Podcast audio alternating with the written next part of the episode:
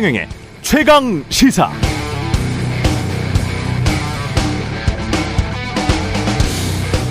네, 어제도 말씀드렸습니다만 정부가 홍보하는 대로 경제가 좋아질 것인가, 기업이 살아날 것인가, MOU 수십조 체결하면 그게 그대로 수익이 되는가. 역대 정부 모두 어디 국빈 방문하면 수십조 원이 마치 넝쿨채 굴러 들어올 것처럼 홍보하고 언론은 아무 생각 없이 그렇게 수십조 원이 확 들어와서 큰 성과가 있는 것처럼 받았습니다마는 가장 정확한 것은 어디다? 예. 결국 주식시장 관련 기업들의 주가다라는 말씀을 어제 드렸습니다. 사우디아라비아 인프라 건설과 관련해서 가장 주목받는 곳은 건설주겠죠. 그 중에서 이른바 대장주라는 현대건설. 어제 주가 보니까 8% 가까이 하락해서 3만 4,500원. 2027년 7월 6만 원이 넘었었는데 최근 2년여간 조금 오르고 많이 내리길 반복하면서 거의 반토막 났습니다. 이른바 강원도 김진태 지사발 레고랜드 사태가 나기 전까지만 해도 지난해 여름 주가가 4만 9천 원대. 그런데 어제 주가는 3만 4천 5백원. 경기가 하락하고 경제 성장률 전망치는 낮아지는데 정부는 가용 수단이 별로 없다. 그래서 금리 내려서 경기 부양해야 하는데 그러면 인플레이션 문제되고 다시 원화 가치 하락이 우려되고 다시 수입 물가 상승이 우려되고 그럼 외국인 투자가 줄어든다는 악순환의 큰 고리를 끊을 대책이 필요합니다. 배추값 잡을게요. 사우디아라비아와 몇십조 원 MOU 체결했어요. 그러니까 경제 잘해요. 대통령 세일즈 최고예요. 같은 정부나 대통령실 관계자의 레토릭, 수사, 말풍선을 국민들이 얼마나 믿어줄지 의문입니다. 네, 안녕하십니까. 10월 24일 화요일 세상에 이익이 되는 방송 최, 최경영의 최강시사 출발합니다. 저는 KBS 최경영 기자고요. 최경영의 최강시사 유튜브로도 실시간 방송합니다. 문자 참여는 짧은 문자 50원 기본자 100원이 드는 샵 9730 공오플 무료고요. 청취율 조사 기간인데요. 의견 보내주시는 분들 추첨해서 커피 쿠폰 그중 베스트 의견 주시는 두 분께는 치킨 치킨 쿠폰 드리겠습니다. 전화 받으시면 최경령의 최강시사 잘 듣고 있다 말씀 부탁드리고요. 오늘 최강시사에서는 고장난 정의당에서 답을 찾겠다는 포부를 밝힌 이정미 정의당 대표 그리고 민주당 정청래 최고위원과 함께하는 정치펀치 그리고 뉴스 속 법률을 살펴보는 최강 로스쿨 준비되어 있습니다.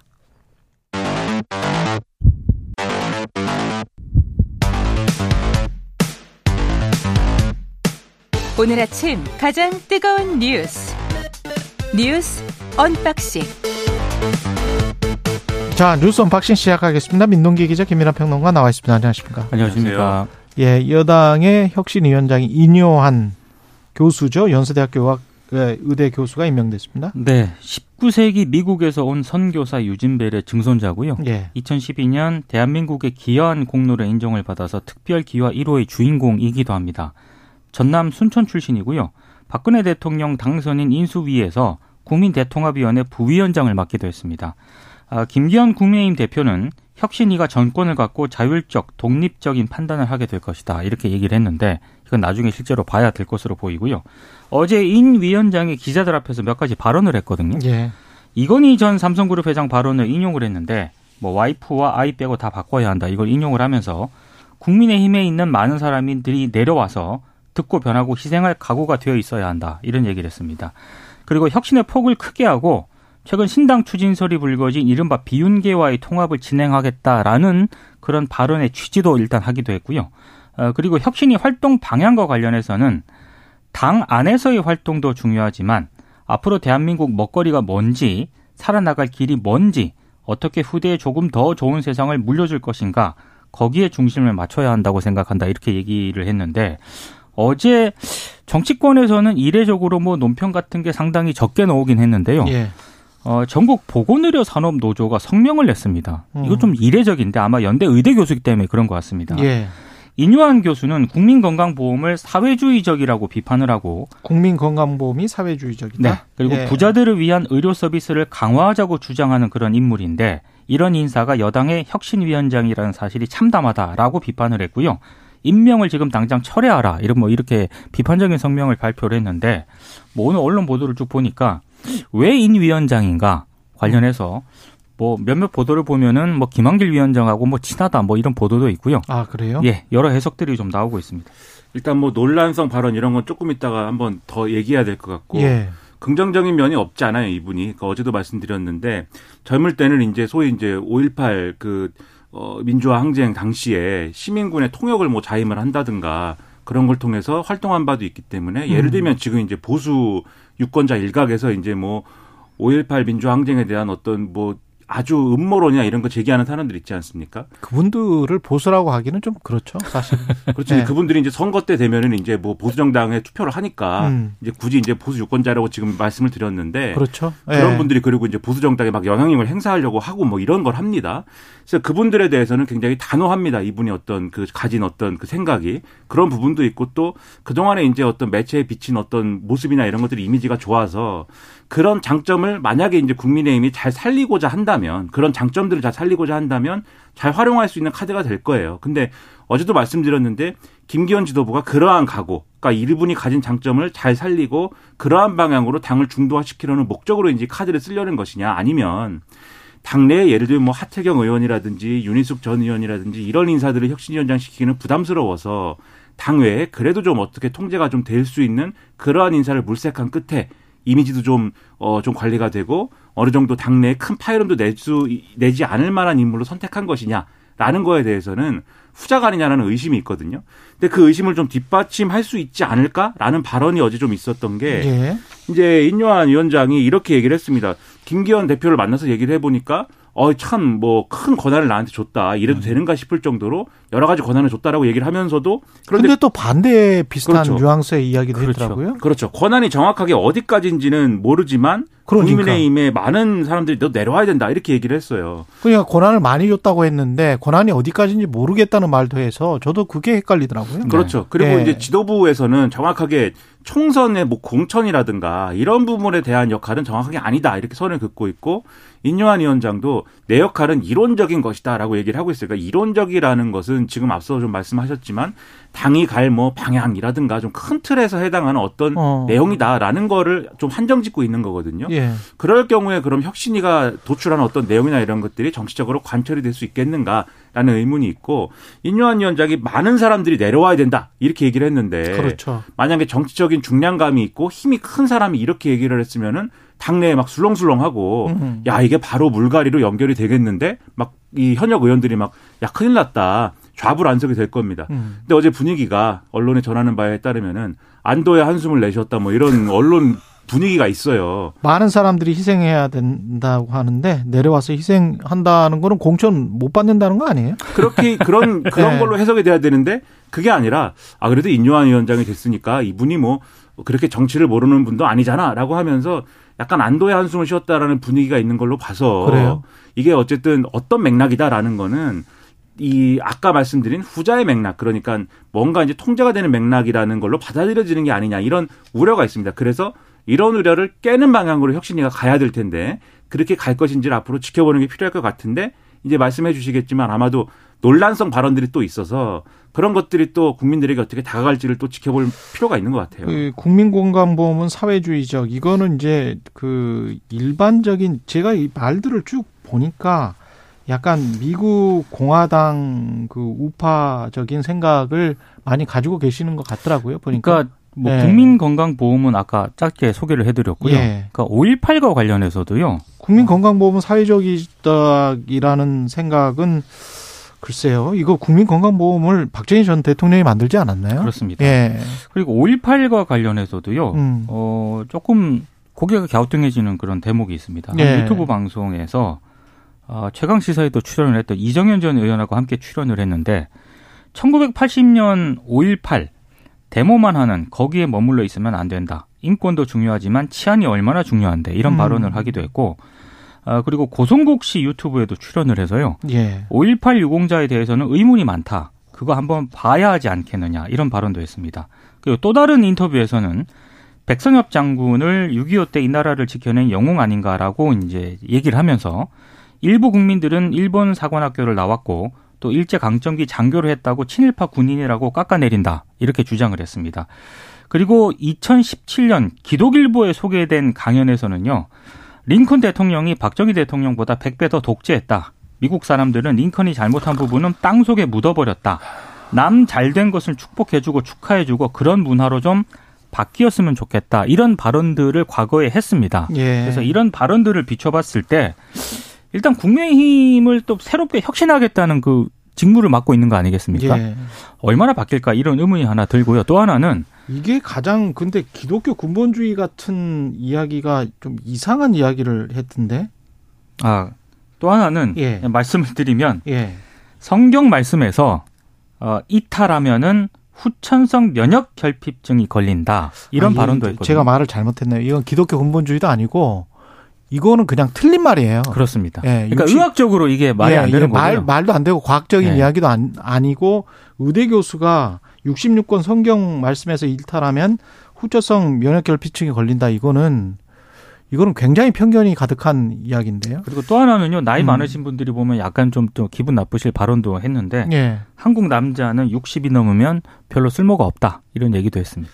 근데 이제 뭐 한국 남자 60 넘으면 뭐 이런 류의 얘기는 제가 볼 때는 뭐 일종의 우스개 섞어서 하는 얘기가 어, 가까운 것 같고 예. 그러니까 좀 자조적인 거잖아요 그런 그렇죠. 얘기는 예. 그런 맥락을 좀 봐야 될 것 같고 그 다음에 이제 뭐 국민 건강보험 이런 얘기는 정책적인 부분이 있는 것이기 때문에 해명 들어봐야 됩니다 그렇죠. 이거는 예. 그러니까 지금 사회주의적이다라고 얘기하는 건 제가 볼때 잘못된 얘기고 예. 근데 이 글에서 이제 얘기하려고 했던 게 수가가 자체적으로 이제 낮고 이제 의사 입장에서 한 얘기 같아요 아, 아. 그래서 요거는 정책적으로 지금도 이렇게 생각하는 건지 예. 그러면 국민 건강보험을 없애고 지금 민간 제 도로 도입을 해야 되는 건지 음. 물어볼 필요가 있는 것 같은데 나머지 얘기들은 이거는 이제 지금 이제 이분이 가진 정치관이나 이런 것들이 너무 극우적으로 이제 그렇죠. 기울어져 있는 거 아니냐라는 네. 의심을 갖게 하거든요. 음. 예를 들면은 방금 말씀하신 이제 그 성경 말씀에 따르지 않으면은 뭐 후천성 면역 결핍증에 걸린다라는 식의 얘기 이게 이제 무슨 얘기냐 싶으실 수 있는데 이거는 성소수자 관련 얘기입니다. 이게 그렇죠. 이게 보면은 결국은 이거는 대표적인 혐오성 발언으로 될 수가 있는 거거든요. 해석을 그렇죠. 하면은. 예. 그러니까 그런 것들에 대해서는 제가 볼 때는 지금 여당이 필요로 하는 혁신의 방향에 맞지 않는 것이기 때문에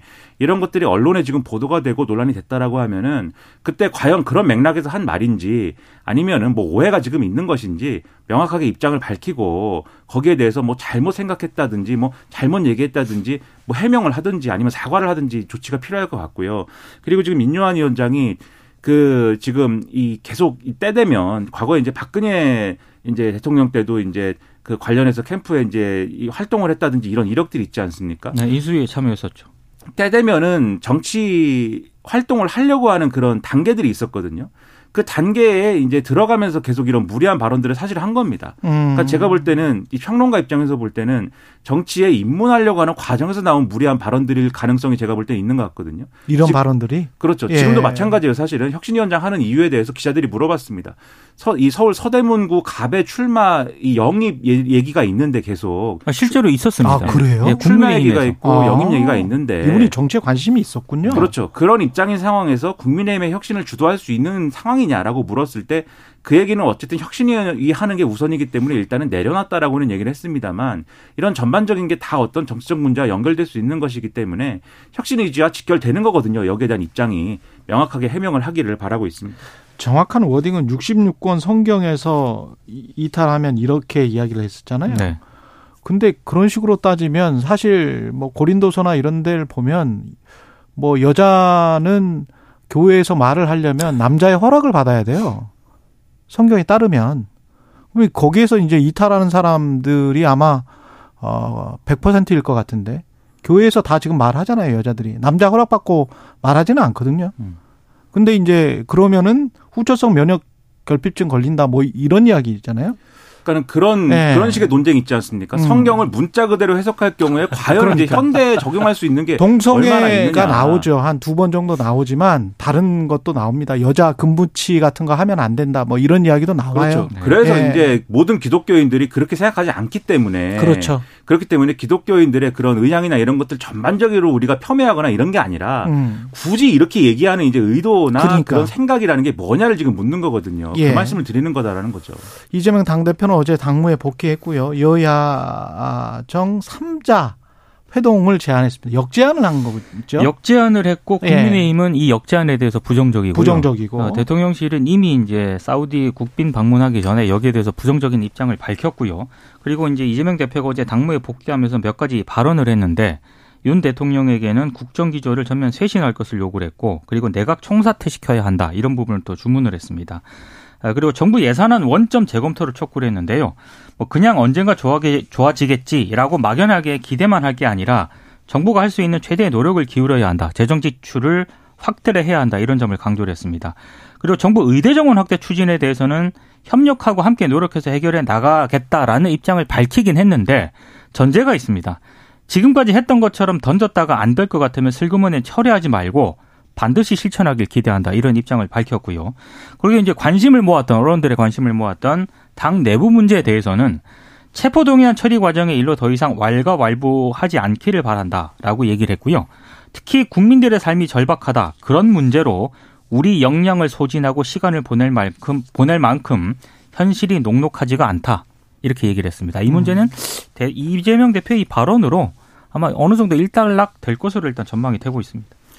일단은 뭐 언론도 그렇고 이제 많이들 이제 주문을 했던 게 이재명 대표의 복귀 일성은 어쨌든 민생과 통합이어야 된다라고 주문을 했는데 대략적으로는 거기에 이제 맞는 발언이었던 것 같고요. 그리고 이제 정부 여당에 대해서 강하게 일단은 뭐 비판을 하는 과정이었는데 조금 눈여겨봤던 거는 의대 정원 확대 추진한 거에 대해서 정부 여당이 어쨌든 이런 방향으로 추진을 한다고 했을 때 사실은 민주당 정부도 못한 건데 음. 이렇게 추진을 해서 달성한다고 하면 나는 그건 칭찬하고 싶다 이렇게 얘기를 했거든요. 음. 그러니까 여기에 대해서는 이제 야당도 만약에 이제 한다고 하면은 거기에 대해서 협조의 의사를 어느 정도로 이제 밝힌 걸로도 볼 수 있기 때문에 저는 그런 모습을 앞으로도 이제 보여가면은 제가 볼 때는 국민의 신뢰를 이제 많이 획득할 수 있다고 생각을 합니다. 다만 이제 조금 이제 이 앞으로도 이제 지켜봐야 될 거는 이제 김기현 대표가 어쨌든 만나자고 한 거잖아요. 민생 관련해서 회담하자고 한 건데 여기에 대해서 이 만나자라고 그럽 그럽시다라고 한 게 아니고 대통령까지 이제 삼자 회담하자라고 이제 역제안한 건데 이게 이 서로 간의 어떤 뭐 그 어떤 진정성을 에 대해서 물고 물리는 뭐 이런 얘기보다는 할 수 있는 건 다 했으면 좋겠어요. 민생을 앞두고 뭐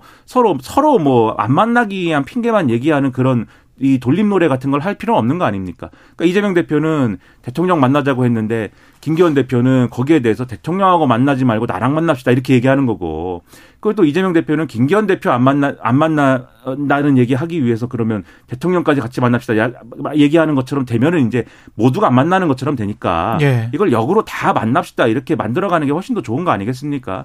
그런 방향으로 문제를 풀어봤으면 좋겠다라고 생각을 합니다. 예. 그리고 유진그룹이 YTN 새 최대 주주가 됐습니다. 3,200억 정도의 매수를 했군요. 네, 일단 최종 낙찰자로 선정이 되긴 했는데요. 어, 뭐 방통위가 이 심사를 해야 되거든요. 예. 심사 최 최다악 최다액 출자자 변경 승인 심사를 거쳐야 되는데 심사 항목을 보면은 방송의 공적 책임과 공정성, 공익성의 실현 가능성, 뭐 기업의 재정적인 능력, 기타 법적 자격 요건 등에 대해서 심사를 하게 되는데요. 유진그룹이 뭐 하는 그룹이냐 아까 생소하실 분들이 있는데 일단 뭐 건설 자재 유통 금융 물류 레미콘 레미콘으로 유명하죠. 맞습니다. 여기. 레미콘으로 네. 상당히 좀 유명했고 그렇게 이제 50여 개 계열사를 거느리고 있는 중견 그룹이고요. 90년대하고 2000년대 잠깐 방송 사업을 하긴 했었습니다. 음. 97년 경기 부천 지역 그 유선 방송 사업자 드림시티 방송에 출자를 하긴 했었거든요. 예. 근데 이제 이게 대우건설을 인수하기 위해서 이거를 매각을 했고요. 다만 이제 이 대우건설 인수는 결국에 실패를 하게 되는데 어. 어찌 됐든 이 정도 어떤 이력을 가진 어떤 기업이 보도 전문 채널 YTN을 인수했을 때 과연 YTN이 약간 준공영 그런 언론 아니겠습니까? 그렇죠. 예. 그래서 이 공영성을 최대한 담보할 수 있겠느냐 여기에 대해서는 상당히 좀 비판적인 그런 입장이 많고요. 특히 검찰 수사를 무마해주는 대가로 오너가 검사에게 금품을 준 혐의로 실형이 확정되기도 했었거든요. 아, 그래요? 이 유진그룹이. 예. 민주당이 이 부분에 대해서 상당히 좀 비판을 하면서, 어, 이건 좀 적절하지 않다라는 그런 지적을 하고 있습니다. 그러니까 특정 기업에 지금 그렇지 않은 상황인 어떤 언론을 특정 기업에 넘긴다고 할 때는 그럴 만한 이유에 대해서 제대로 설명해 줄 수가 있어야 되지 않습니까? 음. 근데 지금까지 그런 설명이 제대로 됐다라는 얘기 들어본 적이 없습니다. 예를 들면 YTN이 지금 엄청난 어떤 재정적인 어려움이 있어 더 이상 이제 이 구조로는 방송을 제대로 할 수가 없고 유지 불가능한 상황이기 때문에 민간 자본이 투입이 안 되면은 뭐 안 된다 뭐 이런 게 아니지 않습니까? 지금 상황이. 음. 그런데 이제 별다른 어떤 서, 이 설명이 안 되는 방식으로 지금 이 어떤 뭐 로드맵을 갖고 있는 것인지 비전을 갖고 음. 있는 것인지는 우리가 확인해 본 적이 없는 이 민간 영역에 넘긴다고 할 때는 주식을 판 기업들이 훨씬 더 저 든든해요. 다 그렇죠. 공기업들이기 때문에. 그렇죠. 그러니까 뭐 다른 의도가 있는 거 아니냐. 예. 뭐 이런 시각이 나올 수밖에 없는 것이어서 원래 논란은 불가피한 이해가 거죠. 이해가 안 되는 게 이 주간사가 3일 회계 법인이거든요. 예. 근데 한전 KDN 지분 단독 매각의 최우선 방안이라고 원래 입장을 밝혔습니다. 음. 근데 갑자기 한전 KDN하고 한국 마사이 지분을 한 번에 통 매각하는 게 뭐 통매각하기로 결정을 했잖아요. 그러니까 입장을 바꿨는데 이제 야당 특히 정의당에서 제기하는 의혹은 이거 대통령실이 개입한 거 아니냐라는 의혹까지 제기를 하고 있거든요. 그리고 이제 두 이제 이제 처음에 이제 별도로 이제 매각 분리 매각 하는 것이 이제 맞다라고 할 때 가격 산정이나 이런 것이 달랐을 텐데. 그렇죠. 그래서 통매각 하는 것이 이제 법적으로 이제 가능한 거냐 이런 의혹이나 이런 문제 제기도 이제 하는 거여서 그러니까 절차적으로 이제 여러모로 무리가 있다라는 지적도 이제 레이트의 내부에서는 하는 거거든요. 그러니까 이런 결국은 이제 그러냐 아니냐를 따지는 것도 필요하겠지만 어쨌든 절차적으로 여러 무리수가 있는데 결국 이제 왜 하냐 왜 하는 것이냐 그거죠? 왜에 대해서 이제 설명이 음. 안 되기 때문에 이런저런 의혹들이 나오는 거 아니겠습니까? 그러니까 이 부분에 대해서 잘 이해가 안 되고 결국은 이 방송이라는 거에 대해서 언론이라는 거에 대해서 명확한 어떤 소유주가 있으면 그 소유주를 통제하는 것에 의해서 이 방송이나 언론을 통제하려는 거 아니냐라는 의심에 대해서 그렇죠. 그렇지 않다라는 게 설명이 돼야 될 텐데 그 설명이 가능할까에 대해서 좀 의문을 가지고 있습니다. 이게 그룹 전체 시가총액은 모르겠습니다만은 모회사라고 할 수 있는 유진 기업은 어제 제가 찾아보니까 종가 기준으로 2,700억 정도 시가총액이 네. 시장에서 생각하는 이 기업의 가치가 2,700억. 근데 YTN을 3,200억 원에 샀습니다. 그래서 그 자금 조달을 어떻게 할 것인가 이것도 음, 이것도 좀 예, 예. 고개를 갸우뚱하는 그런 시각이 예. 있습니다. 좀 이상합니다. 뉴스 언박싱 민동기 기자 김민하 평론가였습니다. 고맙습니다. 고맙습니다. KBS 1라디오 최경영의 최강시사 듣고 계신 지금 시각 7시 41분입니다.